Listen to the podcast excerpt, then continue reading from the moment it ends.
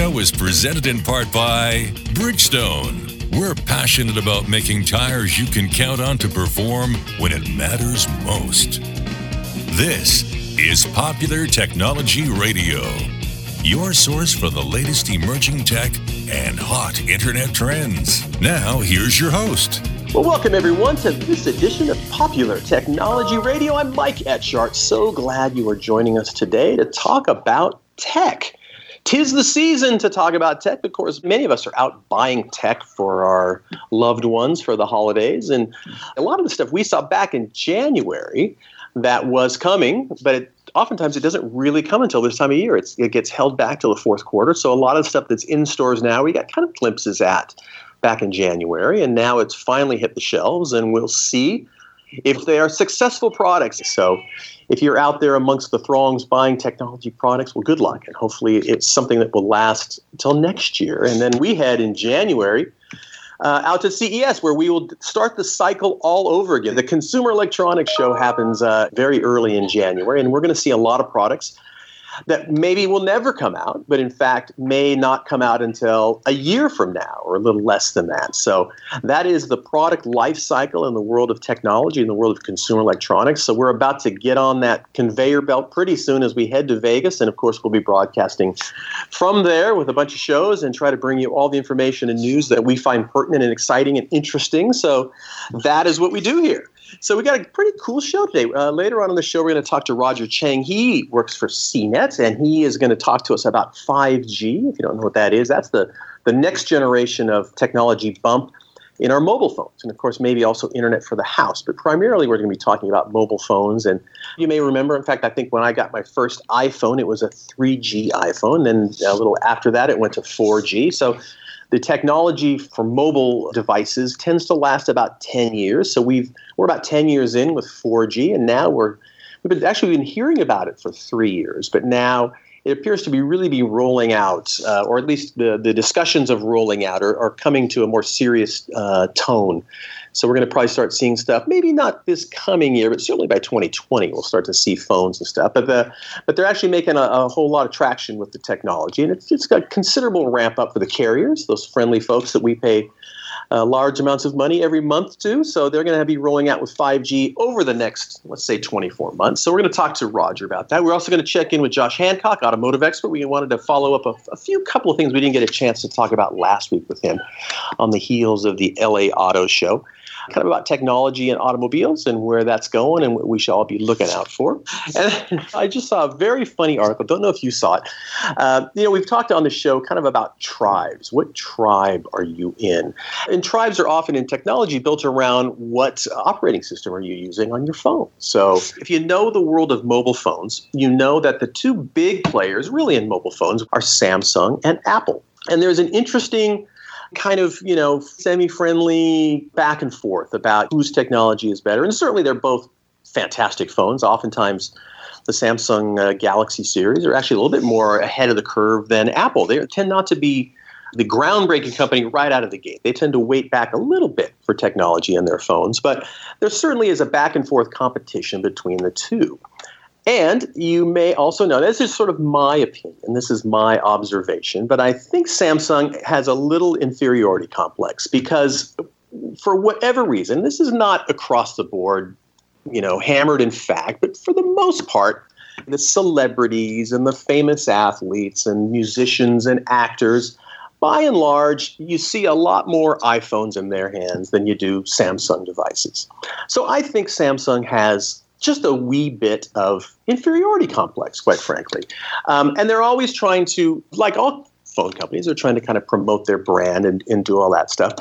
But there's a funny thing in the news about this uh, just a couple weeks ago. Our friends at Samsung, they sent a tweet out from their Nigeria operation talking about their screen. And wouldn't you know it, because this can happen in technology, sometimes the things you least expect to happen will happen.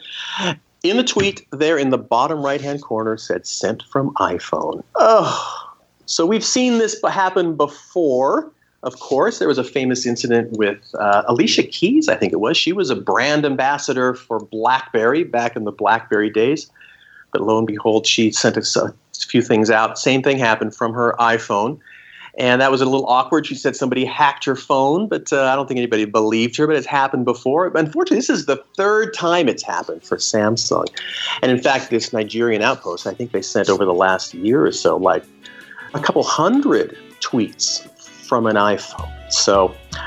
The road of technology can be embarrassing at times. On that note, let's take a quick commercial break. When we come back, we're going to talk to Roger Cheng from CNET about 5G and later on in the show, our good friend Josh Hancock will be joining us. So stick with us. We're coming right back on Pop Tech Radio. On the track, even one hundredth of a second decides who wins and who loses. That's why Bridgestone uses advanced racing technology to create their fastest street legal replacement tire yet the new Bridgestone Potenza RE71R. Engineered with an innovative hydro evacuation surface and unique tread compounds, the new Potenza RE71R is designed to give you maximum grip and ultimate cornering on or off the track. Bridgestone is changing the game in tire performance.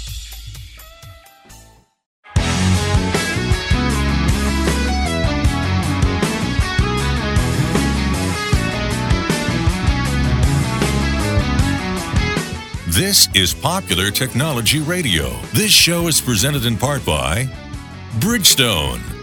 We're passionate about making tires you can count on to perform when it matters most. Now, here's your host. Hey, it is Pop Tech Radio. Mike Etchart hanging out today, and we are going to be talking about 5G. That is the next generation or I guess we're getting a speed bump, as it were, in our cellular telephones, and it's it's been talked about for a long time, but now it appears to be getting a little traction and finally taken off. We are happy to have Roger Cheng with us today. He is executive editor at CNET. Roger, thanks for joining us. We really appreciate having you on. Thanks for having me.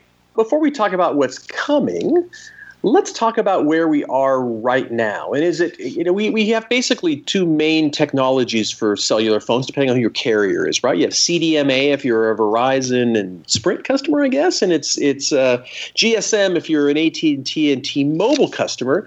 Are we 4G on both? Is even though they're different technologies, do we still use the same terminology? Yeah. Yes. So yeah, there's there's definitely a lot of confusion about that. Right now, I mean, the main standard across all four of those big carriers is 4G LTE. Uh, now there is sort of the, the fallback, right? If you, you're not always on LTE, and, when, and I'm sure you experience this whenever you drop off LTE, you go down to a slower network. Uh-huh. That's when you get those differences, right? That's when Sprint, Verizon go back to CDMA, AT&T, and T-Mobile go back to GSM. And because of those legacy issues, oftentimes when you buy an unlocked phone or just a phone off the third market, uh, uh, open market, and you want to stick a SIM card in, usually it's the AT&T and T-Mobile carriers that work best with those phones because CDMA is not as widely adopted around the world. Most phones work with those that GSM network. But but generally, uh, nowadays LTE, especially in big cities, it's available enough that uh, it, it works across you know multiple carriers. Like if you have an iPhone, you can pretty much use whatever SIM card you want or whatever carrier you want, and it will pick up on those LTE networks. And so is LTE a flavor of 4G, or is it kind of an interim technology between 4G and what will be coming with 5G? LTE is basically it's 4G. It is. Uh, there was a lot of confusion. I think early on when when 4G was coming about, there were a couple of different competing technologies. AT&T and T-Mobile just decided at one point to start calling their 3G network 4G, which added to confusion. So, uh, but no, 4G LTE is sort of like the the standard 4G technology that's recognized around the world. Well, and I was going to actually bring that up. You know, I think uh, you know one of the problems with anything relating to cellular technology and cellular carriers brings on a fair amount of animosity. At least, I, you know, I certainly I, I hate my carrier. I'll be honest. I'm, it's not that the people that work there aren't lovely; they very much are. But as a company, I think there's a fair amount of loathing in this country of the carriers. And are we technology wise kind of the same place they are in other countries around the world, or are we ahead of the curve? Are we behind the curve? And don't we spend far more money than for service than other folks do around the world? Uh, it definitely varies depending on who you're looking at. I know uh, certain countries, like in Korea and in, in Asia, Hong Kong, network speeds are generally faster. We're kind of in the middle right now in between, I would say, like some of the European carriers a little bit slower, some of the Asian carriers a little bit faster. Uh, we got out to 4G LTE a lot faster than everyone else. The the U.S. kind of led the way there, But in terms of maintaining and upgrading those networks, I think we've been slower to do it, largely because it's a big country. It's expensive mm-hmm. to upgrade networks that large. It's easy to when when you're uh, say South Korea, you're basically just upgrading the network with one in one big city in Seoul, right? And so it, it's a lot easier to manage that network than it is all of America across 50 states. And you, what, you're right. People love the bastard carriers. But do we pay more than everybody else? Again, it sort of depends on where the where you're looking at geographically. I think we're definitely on the higher end of things. Mm-hmm. I thought that was the case. Ay, ay, ay. But here we are. Well, and, and how long have we had 4G, Roger? It seems like it's been a while. It's been about 10 years, and that's generally the lifespan of one of these Gs, one of these generations, is about a decade. 2008 was when Verizon first launched their 4G network.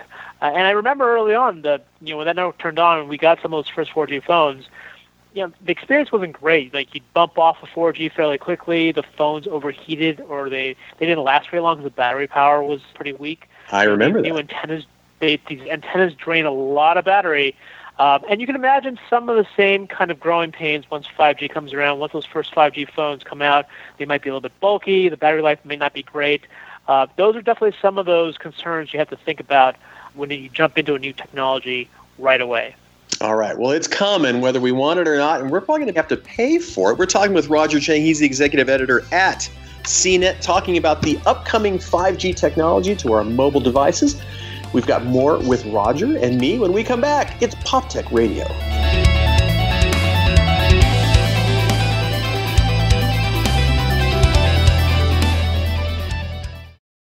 My dad is a proud doer, always building, repairing, or maintaining something. He relies on Craftsman tools, and I do the same. Today, Craftsman mechanics tools, metal storage, and lighting are available from your favorite retailers. But that's only the beginning. A full line of retooled and refined products are on the way. Find your favorite store at craftsman.com and stay tuned for more big news from this trusted American brand.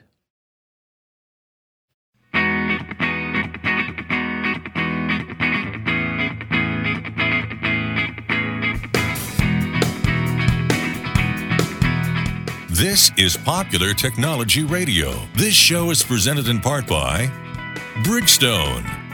We're passionate about making tires you can count on to perform when it matters most. Now, here's your host. Welcome back, everyone. It is Pop Tech Radio. Mike Etchart with Roger Cheng from uh, CNET. We're talking about 5G technology finally starting to become on the horizon at least. There was a big confab, uh, a Snapdragon Tech Summit in Maui back in the first week of December. Roger, don't tell me you had to go all the way to Maui to attend that Snapdragon Tech Summit. I did not have the pleasure oh. of going tonight, so I, I, got to watch it on uh, web stream here in New York, where it's nearly freezing. So, that's not as fun. Yeah, that that's is, not nearly as fun. That's not as fun. All right, I was hoping you were going to say yes, I did, and then I was going to praise you for for being uh, for for all that hard work, but you didn't get to go. So anyway, so 5G it is coming. So this is going to require new phones because the antennas, I assume, need to be different and and new chips. So is Snapdragon the first one out of the gate with the 5G chips? Yeah, as you correctly surmised, this is going to require all new equipment. None of your existing phones will work on 5G, so don't think about that. You'll you'll have to think about an upgrade. Uh, the Snapdragon is a processor. Think of it as sort of the brains of a phone. Uh, actually, so and, and usually a Snapdragon chip will include a, a modem, uh, in this case an LTE modem. Uh, with 5G, because it's so new, they have to bundle together the Snapdragon processor with a separate 5G modem. Because not every company is going to want to have 5G right off the bat. They're going to want the option of just having the faster processor mm-hmm. uh, and then just keep it an LTE phone because most folks are probably going to end up buying 4G LTE phones next year, anyways. So I think for some of the, the kind of super premium phones or kind of the one-off 5G experimental phones, they're going to need a, a, separate modem. And so Qualcomm's one of those companies. It's a, a pioneer in wireless technology, and they've been pushing 5G really, really hard. They spent most of their time out in Maui talking about the benefits of 5G. And let's talk about the benefit. It's certainly a speed thing, but what else is what are the big pluses that we as consumers would kind of recognize right out of the gate? Yeah, the speed is obviously the biggest benefit, but there's there's something called latency, and that's sort of the responsiveness of the network. It's sort of the lag time between, you know, when you run a search for you know diapers and when the response comes back to you, uh, or when the network even recognizes that you've hit the button on the phone. That's really important for things like gaming, like when you're on Fortnite, mm-hmm. being able to to fire your gun and actually have the gun fire in real time. That doesn't happen with 4G right now. There's there's like a, a couple millisecond delay. Uh, and this seemed like a lot, but for critical things like remote surgery or for car to car communication, having that kind of instantaneous connection with no lag is really important. I think that's definitely one of the features that isn't talked about as much in 5G, but I think is critically important. So there's some stuff beyond, you know, you mentioned mobile surgery and, and maybe self-driving cars and or the technology in cars. So so a lot of the benefits it sounds like, I mean, it, it's beyond just your mobile phone. Absolutely. This is I mean, this is probably going to be a much better experience for you on the phone, but it's frankly, you don't need that much speed. Uh, you know, you're streaming video, you're you're browsing the internet. You don't need the huge speed bump 5G can enable yeah, we're talking about much more heavier applications that are going to require this. It may be stuff on your phone. It might be things you experience on your phone, like streaming VR experience or augmented reality. Um, that will require that kind of responsive 5G technology. But there are definitely a lot more uh, applications out there that's not on the phone, whether it's uh, sensing equipment. One of the examples that I found fascinating was the, the idea that it can connect farm sensor equipment that stuff doesn't really need to have a, a fast connection. It, you know, it may ping the network every once in a while, but but 5G can actually run so efficiently that some of these sensors can run for about 10 years on a single battery without any wow. charge. Um, so it's, it's, the idea that it's not just responsiveness, it's not just about speed, but 5G can handle uh, a huge amount of different devices with different speeds. Right now, everything sort of gets the same the same pipe, right? The same kind of speed. And you know, if there's a lot of devices on there, it's all going to get bogged down and slowed down. 5G is smart enough to be able to kind of parcel out connections, so it'll know that um, that self-driving car needs to have constant communication. You know, your phone call needs to have a real-time response, but that farming equipment or that ATM machine may need a slower connection because it's not necessary. We are speaking with Roger Cheng from CNET about 5G technology as it's coming down the pike.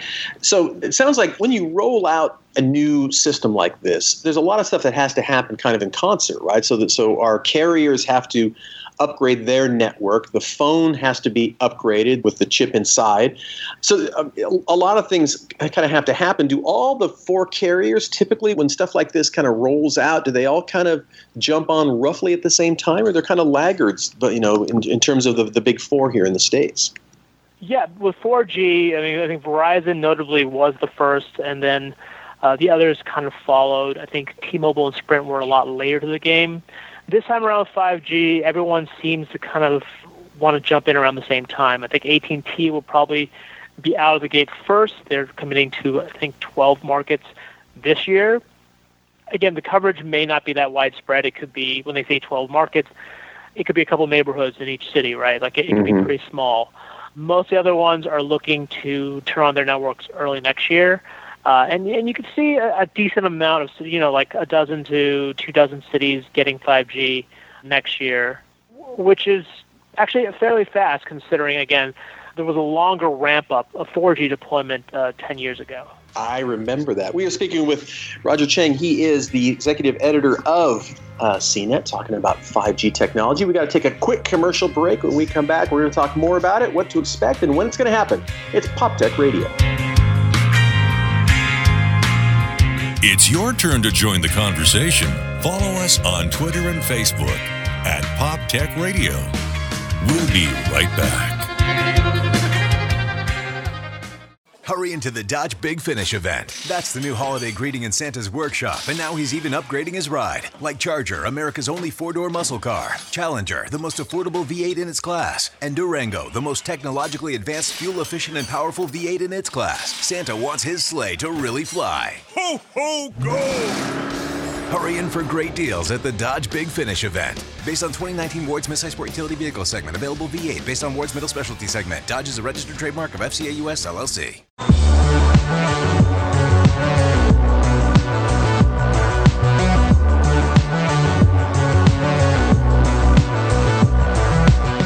Back to Pop Tech Radio, your source for the latest emerging tech and hot internet trends. Now, here's your host. And we are back. We are talking with Roger Cheng. He is the executive editor of CNET. You can read his article online at CNET. 5G is finally starting to feel real. We are talking with him about 5G as it rolls out. So, Roger, it sounds like people will be dipping their toe in 2019, but nothing serious. Is 2020 probably the likelihood when we're going to kind of start seeing a more substantial rollout?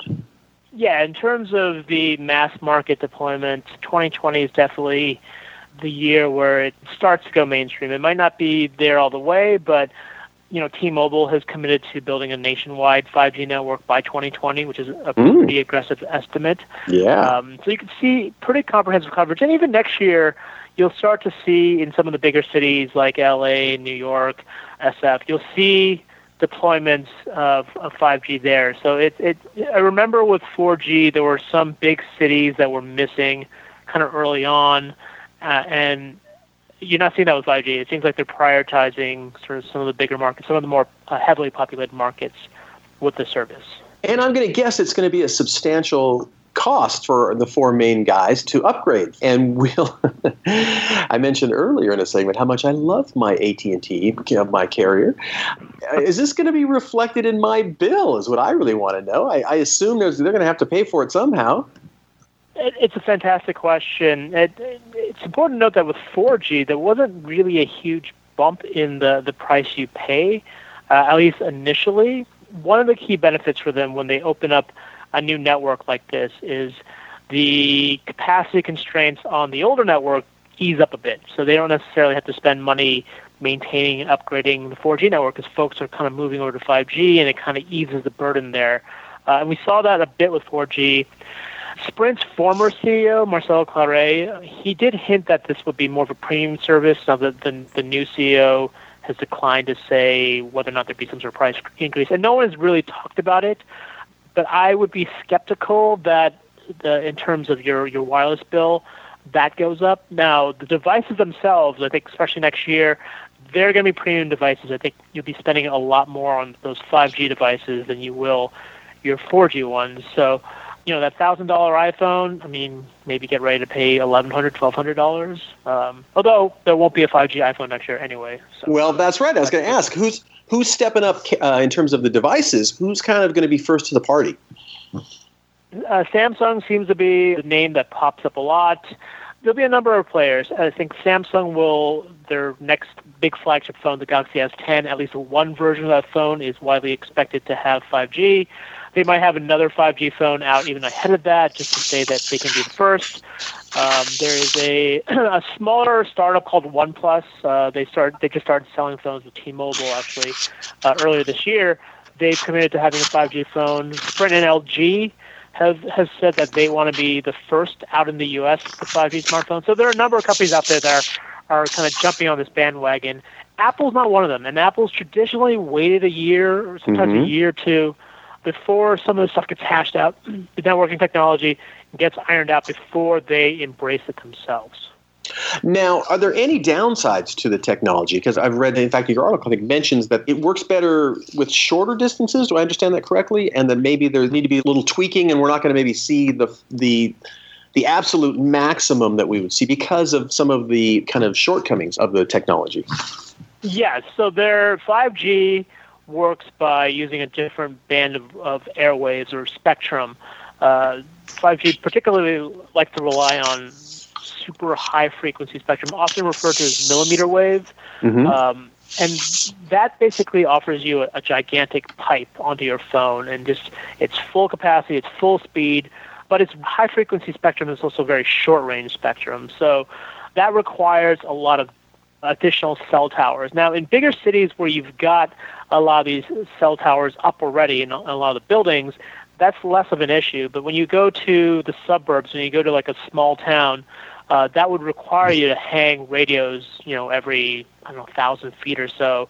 So, taking it for the record, that's that's sort of an estimate. But the point is that there'd be a lot more uh, these radios out there, and you know, we've already written stories about how some towns have kind of rejected this because they don't want to mess with the appearance of their town by by stringing up all these radios. Um, so for for a lot of these areas outside of the major um, downtown areas, metro areas, that's still going to be an issue. Gotcha. Well, you know, and we're also we're really kind of focusing on sort of mobile phones, but will this technology exist maybe for internet connections to my home? Is this applicable for a situation like that? Yeah, absolutely. The, right now, Verizon sort of has its own 5G service launched, the home 5G service. People kind of quibble that it's not really 5G because they kind of use their own technology and not sort of the industry standard. But the point being that it's an example of how Verizon is using uh, 5G like technology as a as a home broadband service. Basically, uh, shooting, beaming down signals to your home, uh, and having that signal hit a router, and then turning that into Wi-Fi for your TV, your phone, and everything in your home. Uh, and absolutely, Verizon um, says that it plans on expanding pretty rapidly the availability of the service, especially once it actually goes to true 5G. T-Mobile has already talked about this, uh, particularly in rural areas where you can't get a landline connection. Yeah. Uh, this would be a potential viable alternative is just having a wireless uh, signal shot to your home and giving you, you know, probably same if not faster speeds than what cable or DSL can give you now. Well, and if, if I'm the cable and DSL guys, I, I'm a little bit worried about this new technology coming along because suddenly there's more players, more choices for consumers. Which, and if I mentioned I didn't really like AT&T, in my cellular carrier, I haven't even started telling you how much I dislike uh, Spectrum, my my my cable provider. So you know, I'm going to guess those guys might be a little worried. Yes, although you have to keep in mind it's because of the way the cable markets are broken up. It's kind of unclear right now. It's it's so early on. I don't think they really perceive it as a threat. It might be mm-hmm. down the line, but I think a lot of places where the carriers are looking to deploy 5G broadband services, some of those cable companies might not even be there. Right, so, exactly. Yeah, absolutely. Yeah. Roger, can we check in again in the future with you as we get a little closer to launching and maybe my Apple friends might finally announce a, a 5G phone? Absolutely. There's plenty of 5G news ahead, so I'm always happy to talk about it. Thank you so much for joining. We really appreciate it. Again, that's Roger Cheng. He's the executive editor of CNET. You can read his article, 5G is finally starting to feel real. I think it just hit the internet yesterday, if not earlier today. And on that, we got to take a quick commercial break. You're listening to Pop Tech Radio.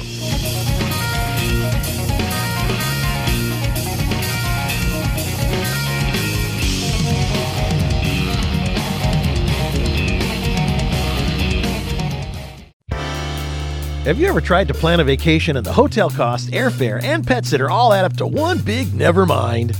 Well, it's time to embrace the adventure and go RVing instead. GoRVing.com is your one stop shop for all things RV camping. Browse the different types of RVs, find a rental agent or dealer near you, and compare the costs. Explore more than 16,000 RV parks and campgrounds nationwide, and even plan your menus for the trip. Find out what you've been missing at GoRVing.com. That's GoRVing.com.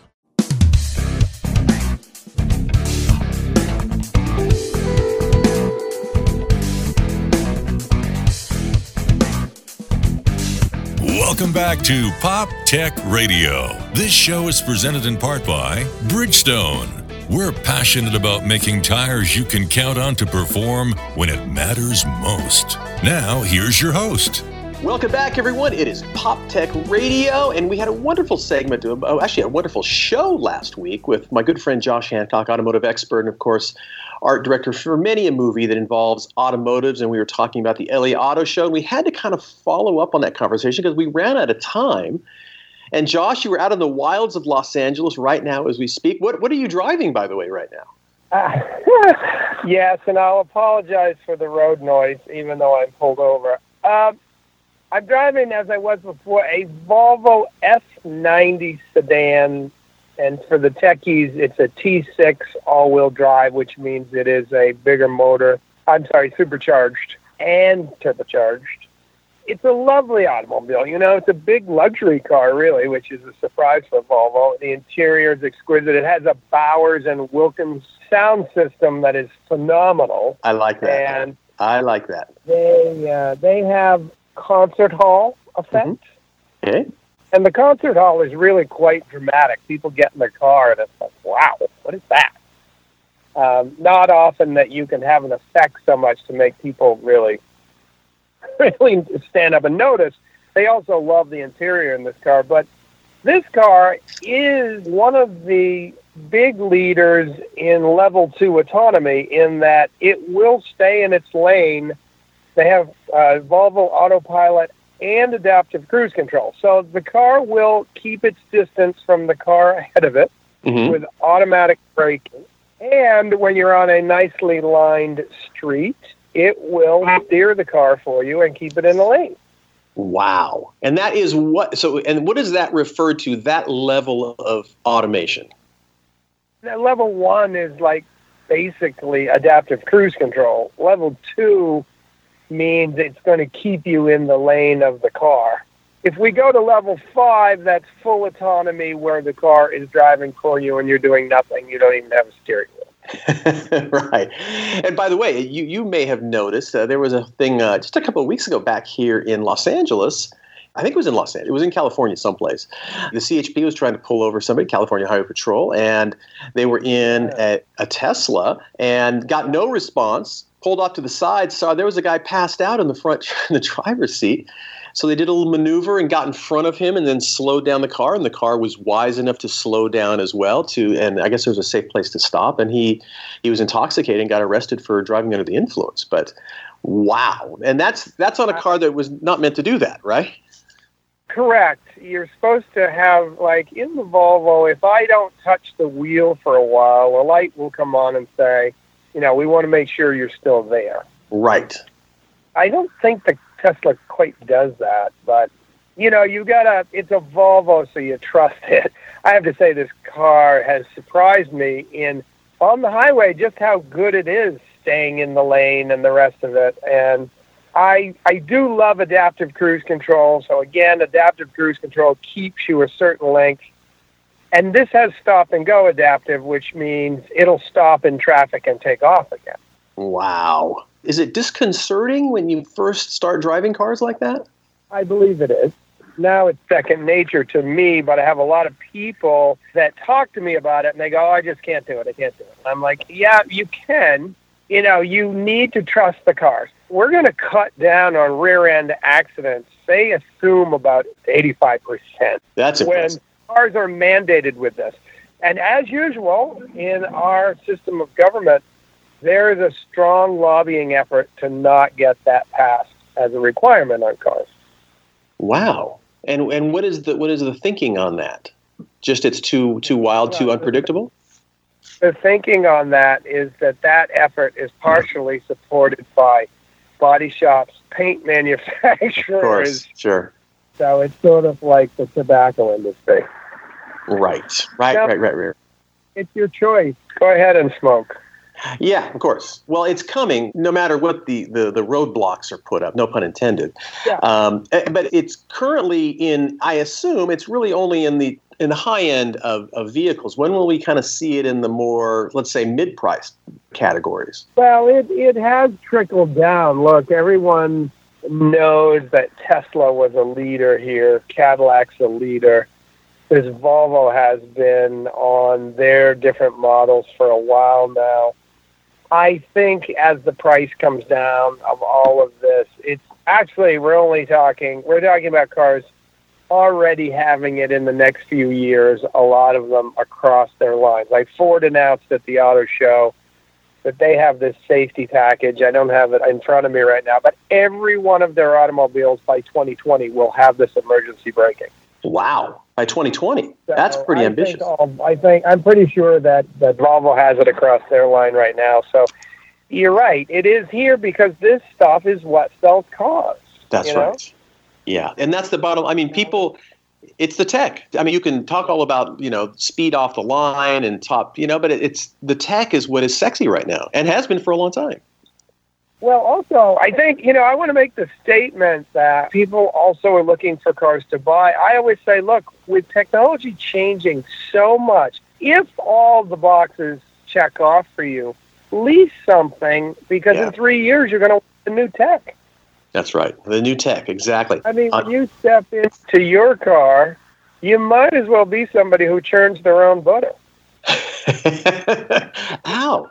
That was a slight, Josh. All right, I'm going to take that. I'm going to. I'm going to just shed a little tear for a second. As we take a quick commercial break, we've got more with uh, Josh Hancock in our last segment. When we come back, I also want to talk to him about the Netflix series Dirty Money. I want to talk about Dieselgate. Oh, yeah, more when we come back. It's Pop Tech Radio. Can't get enough? Listen to more episodes and check out our blog on poptechradio.com. We'll be right back.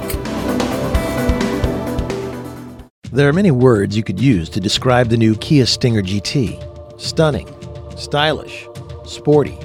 The word breathtaking, however, isn't just an adjective, it's a warning. Because while the ability to go 0 to 60 in 4.7 seconds might take your breath away, going 60 to 0 with powerful Brembo brakes will help you catch it again. The 2018 Kia Stinger GT, fueled by youth. Stinger GT rear wheel drive using launch control with factory equipped 19 inch wheels. Results may vary. Do not attempt. Always drive safely.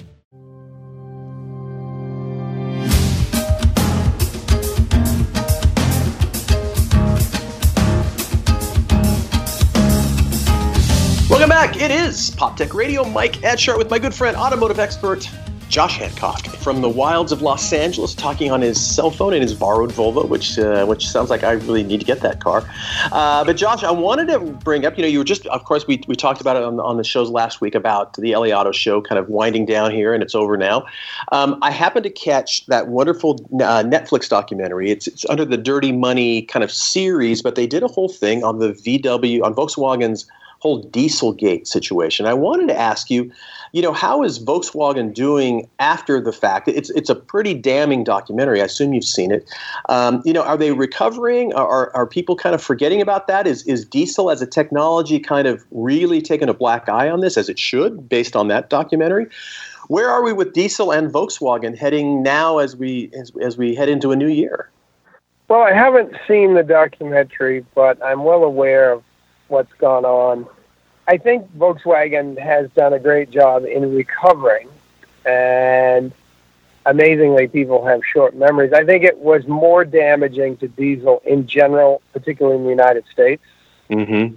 It was damaging also in that other manufacturers like Porsche, because of, and you know, it's one big family now, by the way, because Volkswagen owns Porsche and Audi. Yep. But they decided so I should take a, a different manufacturer. Okay, let's just look at, um, you know, Infiniti or any of these other manufacturers that were considering diesels because of the Volkswagen debacle. They canceled their plans, so mm-hmm. it's had an effect in that respect. We were, you know, the United States had a bad diesel situation when General Motors tried to make bad diesels. They needed to come out into the market quickly. They didn't use the right blocks that was way back in the oil crisis. And it hurt diesels in this country tremendously. So we were recovering and we were actually having more diesels. And now, because of Volkswagen, it has killed that. Now, that doesn't mean pickup trucks. Pickup trucks, actually, diesels are expanding a bit. Like you can right. buy an F 150, which is a half ton pickup truck, with a diesel. You can buy a Dodge Ram half ton pickup truck with a diesel, which never was. You could always get the heavy three quarter tons, truck. yeah. So it's it's damaged diesel, but Volkswagen has come back already. You probably over the holidays have some time to check out the show. It is pretty, and it's sort of not only is it damning for Volkswagen, but it's also sort of damning for diesels in general. You know, they kind of are. You're left with the impression, if you see the documentary, that just the way everything is kind of calculated in terms of the emissions, that maybe all diesels aren't nearly as clean as they make themselves out to be. And I assume, eh, do we have the most strict emissions uh, rules here in the U.S., or is it stricter elsewhere in the world someplace? No, we, we I think California is pretty much the strictest in the world. Right. Um, so everything conforms to our rules and regulations here. Yeah, I, I think you're right. I think overall, people just now have a negative attitude towards diesel in general.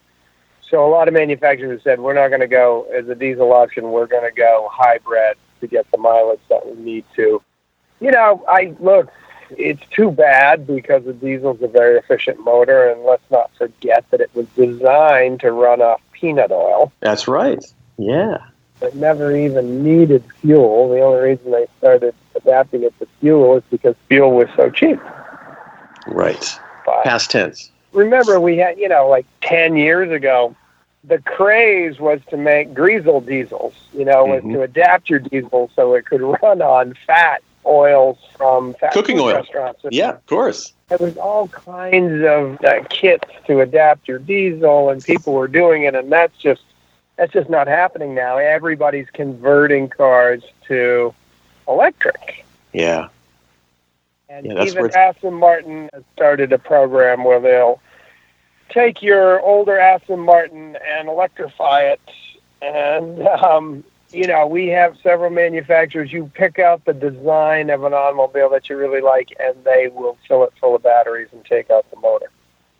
And that is where we're going. 2019 is going to be exciting. 2020 is going to be exciting with all of these new changes and all of these. And here in California, of course, we're at the forefront of forcing that issue.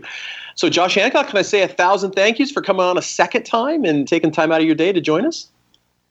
Always a pleasure. You got it. All right. Well, then I will have to wrap it up. Josh Hancock can be seen at joshcard.com where to get more information about him. We always appreciate him coming on. And thank you for joining us. In case you don't know, we are podcast wherever you get your podcasts. In my case, I happen to go to iTunes, but we're everywhere that has podcasts. You can always go back and revisit older shows in case you missed something. So thanks again for joining us this week. We're going to be back here next week. So we appreciate you listening. For Pop Tech Radio, I'm Mike Etchart. We'll see you next time.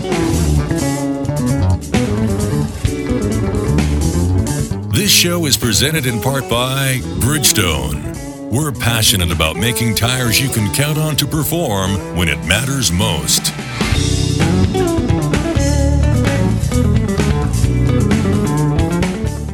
Where does the love for a car come from? If the car is a Subaru Legacy, the answer would be the symmetrical all wheel drive. Power goes to all four wheels all the time for optimum grip. The Subaru Boxer engine's lower center of gravity makes the Subaru Legacy more responsive around corners and gets better fuel economy than front wheel drive competitors. What you have then is a midsize sedan with grip, handling, and enviable fuel economy. It's no wonder it turns people into people who love cars. Love, it's what makes a Subaru a Subaru.